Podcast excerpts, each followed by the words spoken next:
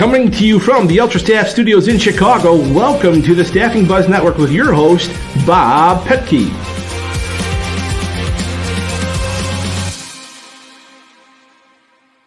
Hello, staffing world, and welcome to the Staffing Buzz Network. I am Bob Petke, the Chief Sales Officer here for Ultra Staff Edge. Uh, we are a full service front office and back office ATS CRM solution for uh, staffing companies, just like many of the ones that you work at. Um, with this podcast, it continues to be our intent to add value to the staffing community by having subject matter experts on the Staffing Buzz Network, like the one we have today. And I'm going to go ahead and introduce uh, Cathi. How are you, Cathi? Hi, good to see you, Bob. Thanks for having me. Cathi, I'm so glad you're here. So today's guest is Cathi Canfield. I'm going to give you some information. It's going to kind of, I've said this now three times in a row. Uh, it's going to be like, this is your life in staffing, Cathi. So, uh, our guest is Cathi Canfield. She is the Vice President of Enterprise uh, Transformation uh, at EmployBridge, which is, I believe, the largest light industrial staffing company in North America. That's right. Does that sound right? That's right. Okay. And at EmployBridge, Cathi, you, you are focusing on innovative solutions, uh, digital transformation to benefit companies and workers. Additionally, Cathi, uh, again, this is your life. You actively pursue new ways to perform work uh, to positively impact client, associate, and colleague experience. Uh, Cathi, you you you have a deep, uh, deeply invested uh, interest in the development of EmployBridge throughout leadership and insights, including, and I'm going to put quotes here, uh, the voice of the American Workforce Survey. Yep.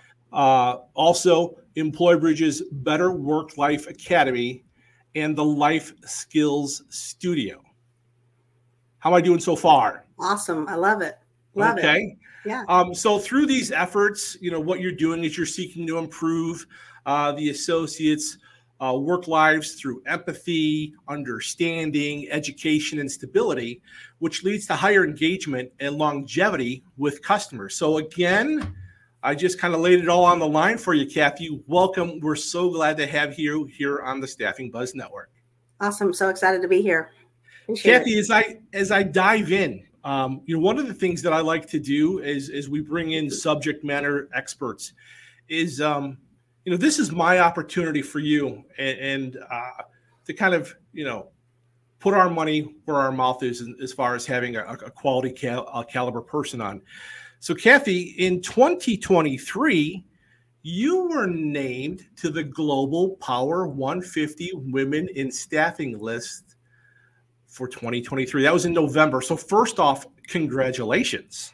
Ah, thank you so much. Huge honor tell tell me or tell the audience uh you know something about this list you know tell us about this list what it really is comprised of what what's its uh you know what's the root of this? And and secondly uh you know what does this mean for you? Yeah great. I mean for those who maybe don't know i mean women in staffing uh, you know they, we drive a lot of the staffing industry you know throughout certainly uh, the united states and north america but also globally. And so uh, i think it's a great opportunity for sia the organization who um, you know announces uh, and recognizes these women to say hey uh, we have some movers and shakers out there who are imagining the future you know of staffing. Uh, labor is a big part of our world right, right. and if we don't have the right people uh, in the right seats uh, it can definitely affect how productive we are whether we're in the logistics space or the clerical space or transportation. And so um, the list is meant to identify uh, women who are leading you know and that can be certainly an innovation or transformation but also you know, CEOs, folks who are rethinking diversity and equity in the workplace. I mean, just really amazing things. Um, folks who've ultimately gone out and grown through M&A and now are, you know, leading um, huge parts of their organizations in safety and risk and legal. And so just a huge honor and a really neat thing that the SIA does to spotlight uh, some leaders in the industry. No, and I appreciate it, right? I appreciate the the explanation and um, coast to coast. You know, I've been in this industry on the staffing side of things uh, for many many years, and I know a lot of very smart men and women. And in this particular case, we're talking about women like yourself. Uh, what a tremendous uh, honor and privilege! And again, kudos and, and, and congratulations on that once again. Thank you so much. Tell me, Cathi, now as, as part of this group, what what does this mean for you? Yeah, you know, it's my first year um, being named to this uh, to this awesome group of women, and you know, for me, it was just an opportunity. I, to your point, I've been in uh, the staffing space for a while, and uh, know a lot of these folks, whether personally or from afar, have just respected uh, how folks have come up in the organizations uh, that they're a part of or have made moves uh, that have allowed them to become lead, you know leaders in their organizations and so sure. Uh, for me you know uh, being with Employbridge now i've had the huge uh, opportunity and just been blessed really to be allowed to dabble in a lot of different things over the years and and given me a huge opportunity for growth and for learning and so um, for me it's just uh, you know, sort of a confirmation of yes, like you have done these things, and they're able to be recognized in a in a larger forum outside the company. You know, so um, just a huge honor and really cool to um, be able to represent Employbridge as well uh, on that stage. So super excited. No, and uh, you know, Cathi and I, former colleagues, and, and from the time that I've known you from several years back, uh, you're an out of the box thinker. Uh, you have uh, always been on the cutting edge of, of innovation, which is part of what we talked about when I first introduced you. And, uh, you know, and I think that, uh, you know, congratulations on your first of many years uh, on that list. So, so well done. Cathi, I'm going to switch gears just a little bit. And you talked about being in staffing. And I, I'm asking this of everybody that comes on. How did you end up or get into staffing in the first place? Because I like I don't think you probably studied it in school. Uh, tell me about that. Yeah, I think we all would agree. No one planned to go into the staffing industry, right? And I am I am not alone or unique.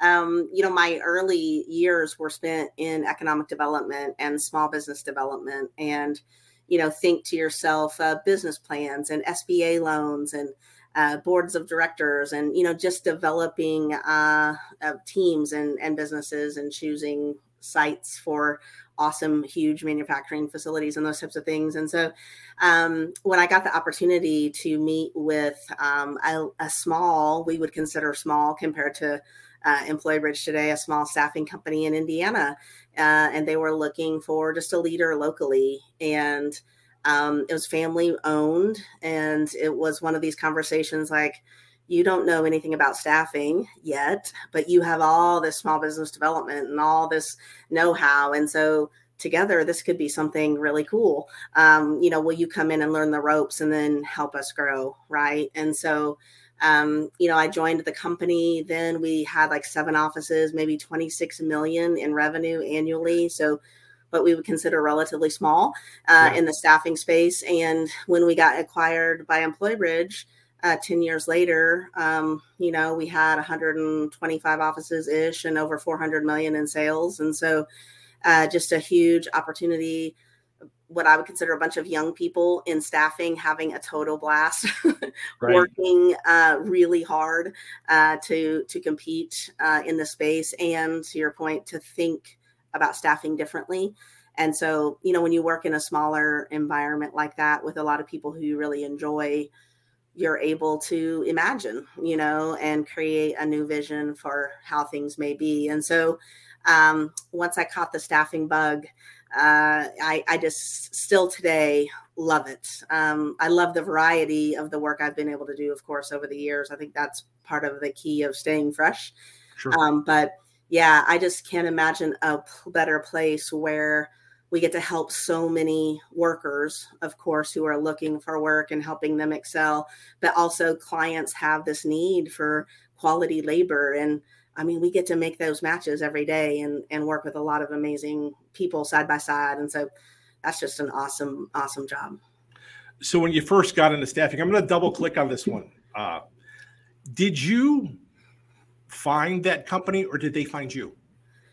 Great question. Um, I found them. Um, I, it's a co- college town here in Indiana, home of the Indiana Hoosiers. So uh, in Bloomington, and so I had reached out to them just to see what I was in a transition myself, coming out of this you know, sort of small business development scenario.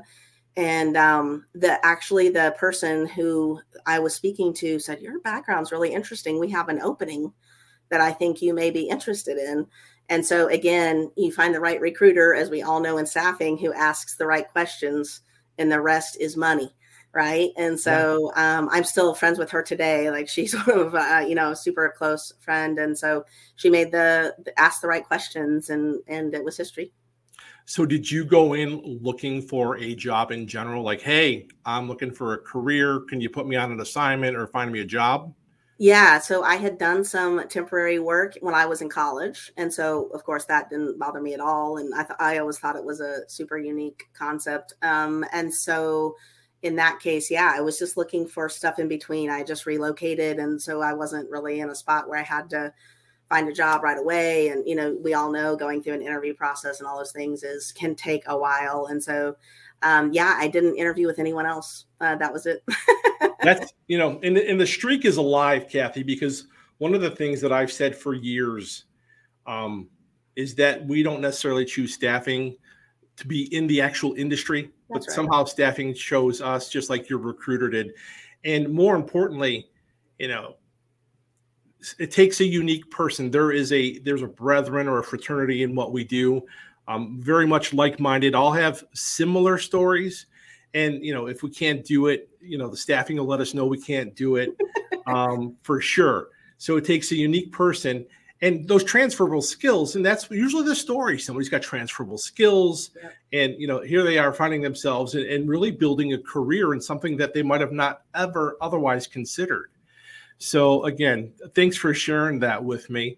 Um, but we're going to switch gears into something that we talked about a little bit. You mentioned it. I mentioned it when I introduced you.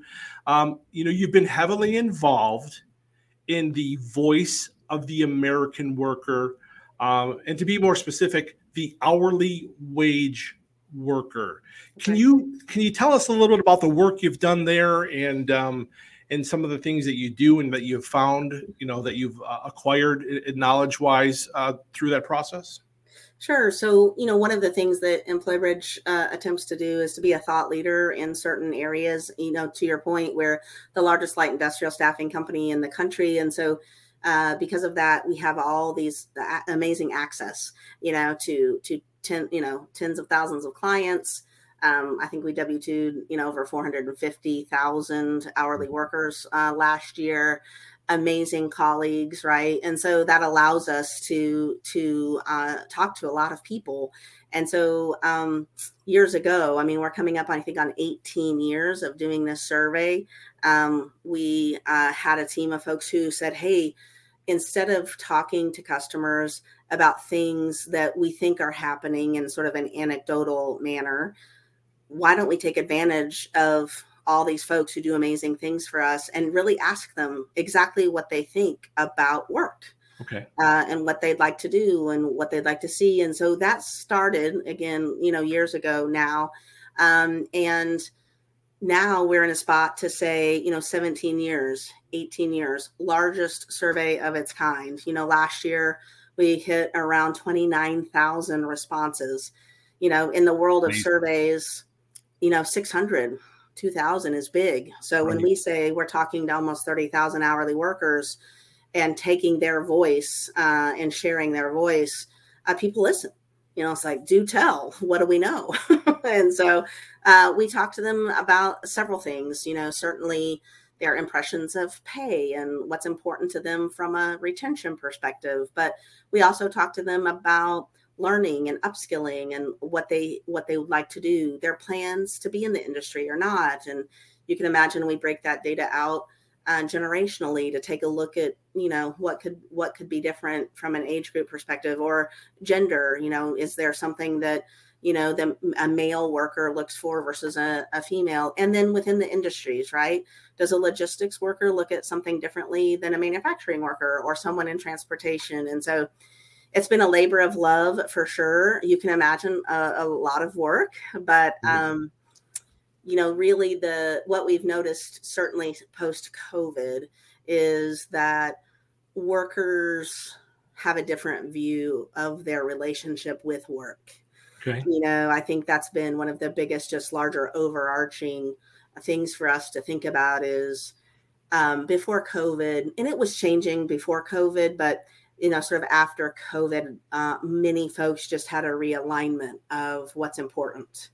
And, you know, uh, as my daughter, who's 12, would say, in the olden days, you know, pre COVID, um, we would say work maybe came first a little, right. too often in our lives, you know, and certainly for the hourly worker, um, they recognize that they, of course, need to work to create stability, but how they're willing to do that and what they're willing to do during those hours has changed. And so they won't take any more whatever is being offered. You know, they want choice, they want to be treated well, and they'll work really hard and they will be incredibly loyal in those jobs. Um, but if the employer isn't meeting them where they are, they are more apt to move and take another opportunity. And of course, they're out there, right? I mean, we still have almost two jobs for every working person.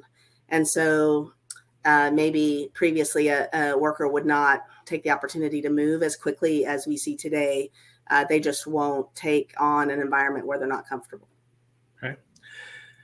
No, great. And, and I want to talk more about the 40 hour work week in, in just a moment. But I wanted to ask you, um, you know, when you when you're surveying these associates, and you, you said upwards to 30,000, if I'm not mistaken, uh, are you getting feedback from them just by going through that exercise at all?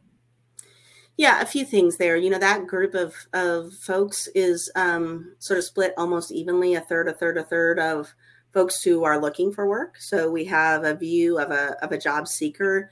We have our clients, full time hourly workers included in that survey. So a person who's you know receiving benefits and or at least has access to them and has you know the stability of a of a job and then our temporary workers who are working and you know likely working what we would refer to as right long term um, temporary assignments. And so those views start to morph a little bit. We do pull them out and take a look and see. But I think many people would be surprised that all three of those groups actually think very similarly about work. Okay. you know, there isn't because of their circumstance, their circumstance isn't necessarily changing their view around, hey, I want an opportunity to advance here you know i want an opportunity to learn a new skill here i'm you know i'm interested in staying in the industry i think you know if you watch national news you may hear things like oh manufacturing is dying you know no one wants to work in manufacturing we see otherwise okay. you know folks who are working in manufacturing are like i like this and i plan to stay here right so then it's not really the worker attitude there it's now up to our corporations, our companies to identify those folks who want to be here. And then how do we welcome them in? How do we make sure that they know that they have a place here and that they have a career path here with us? And right. so it's a really unique opportunity now to allow the, co- the the companies who are the most creative and who are willing to extend that olive branch to their current workers in their facilities I think are going to be pleasantly surprised by how open and willing willing you know those workers are to stay and be solid workers. No, I, I couldn't agree with you more. Uh, and, and, one of the things I would think, and, and, you can guide me through this, is I make a statement uh, just from observation, is uh, when you actually take the time and, and give, uh, you know, the associates, they might be temp, might be walk up and do work, might be temp to hire, uh, might be just long-term temp, regardless of what what that might be. Uh, the fact that uh, you know you're really asking some of those poignant questions really kind of shows that you care, and I would think maybe as somewhat as a result, uh, might even help with re- uh, employee retention, um, longevity, and things like that nature. How am I on that one? I think that's right. I mean, we even try after we, you know, do our survey, we actually reach back out to associates um, to say, hey, this is what you told us. Thank you. You know, because they don't have to participate, right? It's 100% voluntary. And so I think you're right. I think workers, and I would say any worker likes the opportunity to be heard and to share their view. And so, um, you know, we I've definitely met associates who were like, "Oh, you're that survey lady," you know, like yeah. I get that every year, you know, and I'm like, "Thank you," you know. So, you know, even that we're known as a company who is reaching out and asking, you know, for their feedback is incredibly important, and certainly I think we offer that opportunity for our clients to take up that information and also, you know, affect change in their organizations. And so um, I think you need both, though, which is a slippery slope at times, but you need to be able to ask and take in and then do something with that information, right? And um, I think workers are always looking for, like I told them, now what am I going to do with that? And sometimes the answer can be, we heard you and we're not in a spot to do anything about this but we are in a spot to do something about this but that open dialogue and that sort of need and expectation for transparency is only growing. Um, you know this most recent survey very focused on the economy you can imagine everyone was sort of worried.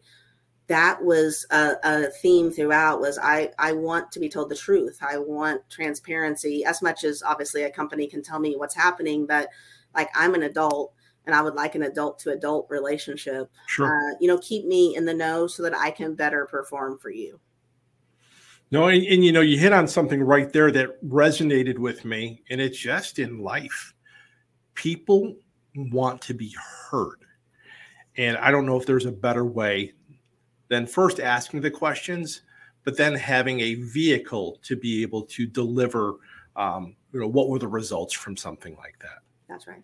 So, you know, I, I want to talk about, you know, I guess your daughter, her name is it Kalia? Kalia, that's right. Kalia, yeah. I, um, she might say in the olden days. That's right. But I'm going to go back even further. So my yeah. generation grew up and took it for granted that most people were going to work a 40 hour work week. Um, and you talked about this a little bit. You're seeing a change, you know, but maybe talk a little bit about gig work and flex work. Maybe these are some of the things that you're seeing in your survey. Um, I'd like to talk to you about that first, but I'm going to prepare you for the follow up on that. Uh, in that, I'm interested to know that when you're sharing this with prospects and clients across the country, what are what are some of the things that they're seeing and appreciating and learning and you know maybe even have an example of somebody who kind of changed their whole outlook and approach um, i just downloaded a bunch of information on you but again let's start with the the gig work and and the, and the flex work as opposed to that traditional 40 hour work week. And you you hit, hit that a little bit earlier but talk, talk me through a little bit more about what you're seeing. Yeah so you know i mean the majority of workers for sure are looking for you know a 40 hour work week. They want the stability.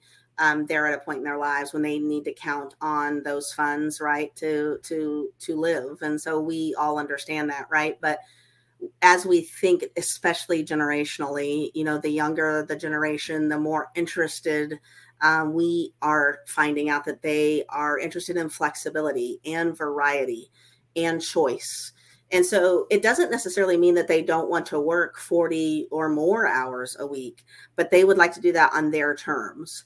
And so what does that mean? Right. And yeah. so what that means is, I think, um, rethinking shifts and rethinking how we get work done in our facilities. And so we've been spending a lot of time in, in two spaces one, flex work, which we define at Employbridge as um, the same shift schedule. So if you have a six to three schedule today, um, the, instead of that being filled by one person, you could have two people um, who effectively are the full time equivalent, right? So maybe one person works Monday and Tuesday, the other person works Wednesday through Friday, but that is their schedule. And that's every week. They show up consistently on time, do their work, but no more, no less. Like that's, you know, the schedule they've committed to.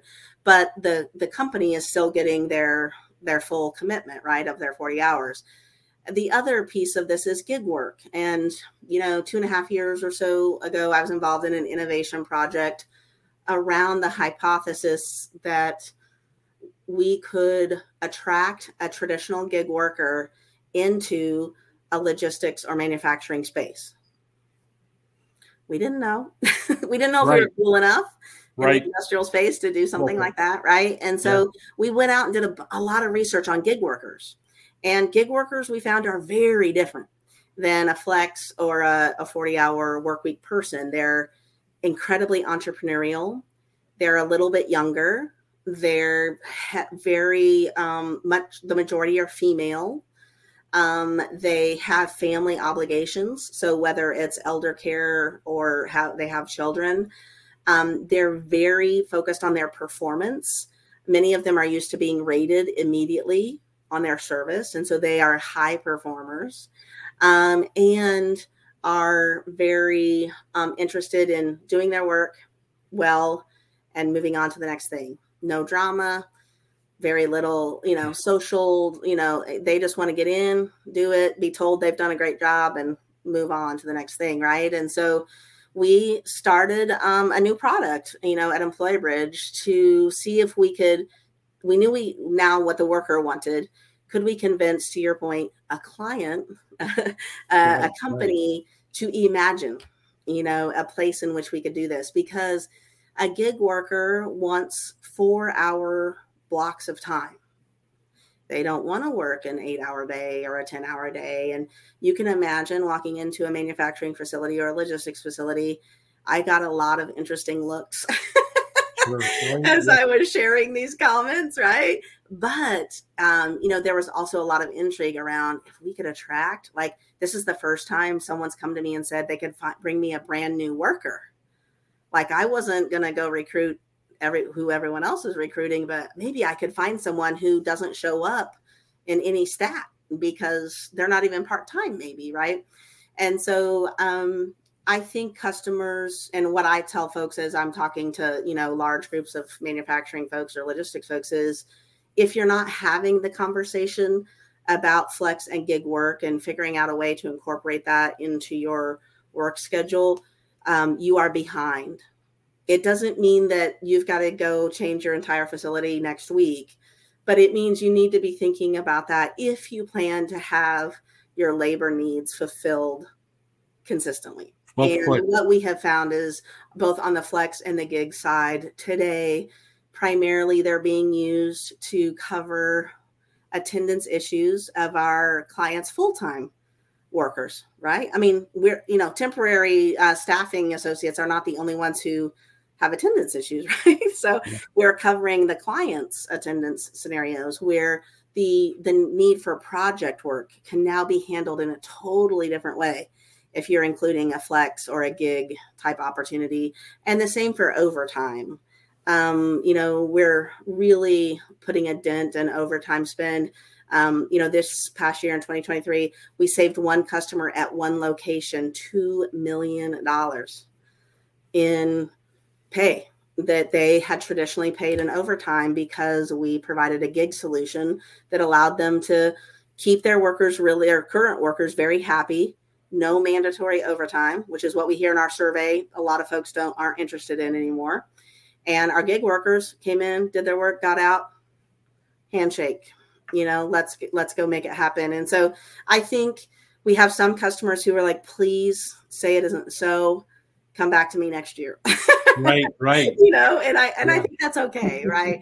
Um and we have some facilities let's say they're 24 7 facilities like how would i possibly fit this in? And so we spend a lot of time working with them on where it could be. I mean gig work especially has to be that you can train them within a four hour period you know they're not coming in for three days of orientation right so it certainly isn't for everyone but for the right facility and the right job um, it's been a huge, huge win for folks who are open to figuring out how to do it. Cathi, you just answered the question before I could really ask it. And I alluded to it before, so maybe that's where you went. I was going to ask you for an example of where you've been able to share this data, implement something, and $2 million, you know, through, through the process, uh, there were some heroes made through that process, right? Right. Exactly right. And um, you know, and, and, people, you know, I think people want to be heroes. You know, they they might not want to, you know, pound their chest and say, "Look at what I did," but they want to they want to make a difference. They want to be heard. Um, you know, and these are all the things that I know that you and the organization have been doing for quite some time. So, you know, my hats off to you um, on that and on your continued success.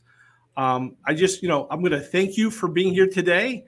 Uh, I hope that Cathi, we can get you back on here at another time because you have a lot of information uh, that we can uh, tap into. And uh, if you're okay with that, we'll do that somewhere down the road. Yeah, I would love to. Thanks so much. Appreciate it. Cathi, thanks so much. Awesome. Have a great one. You too. Well, there you have it. That's Cathi Canfield from EmployBridge. Just a uh, you know one of the top women in the industry, as we talked about uh, earlier. Uh, just an absolute gem, a wealth of knowledge, and uh, we're just we were fortunate to have her on today. Um, that being said, uh, I want to make sure that uh, I share the news with you uh, and ask you to subscribe and tell your staffing pals to join us um, on their favorite podcast platform. And also, if you have any questions or you want to learn more about the organization I work for, um, which is Ultra Staff Edge, that ATS CRM software solution, um, by all means, email me, give me a phone call. Um, we're going to pull up that list here um, on the screen as we um, uh, end this uh, session. So until next time, everybody, thank you for being with us on the Staffing Buzz Network.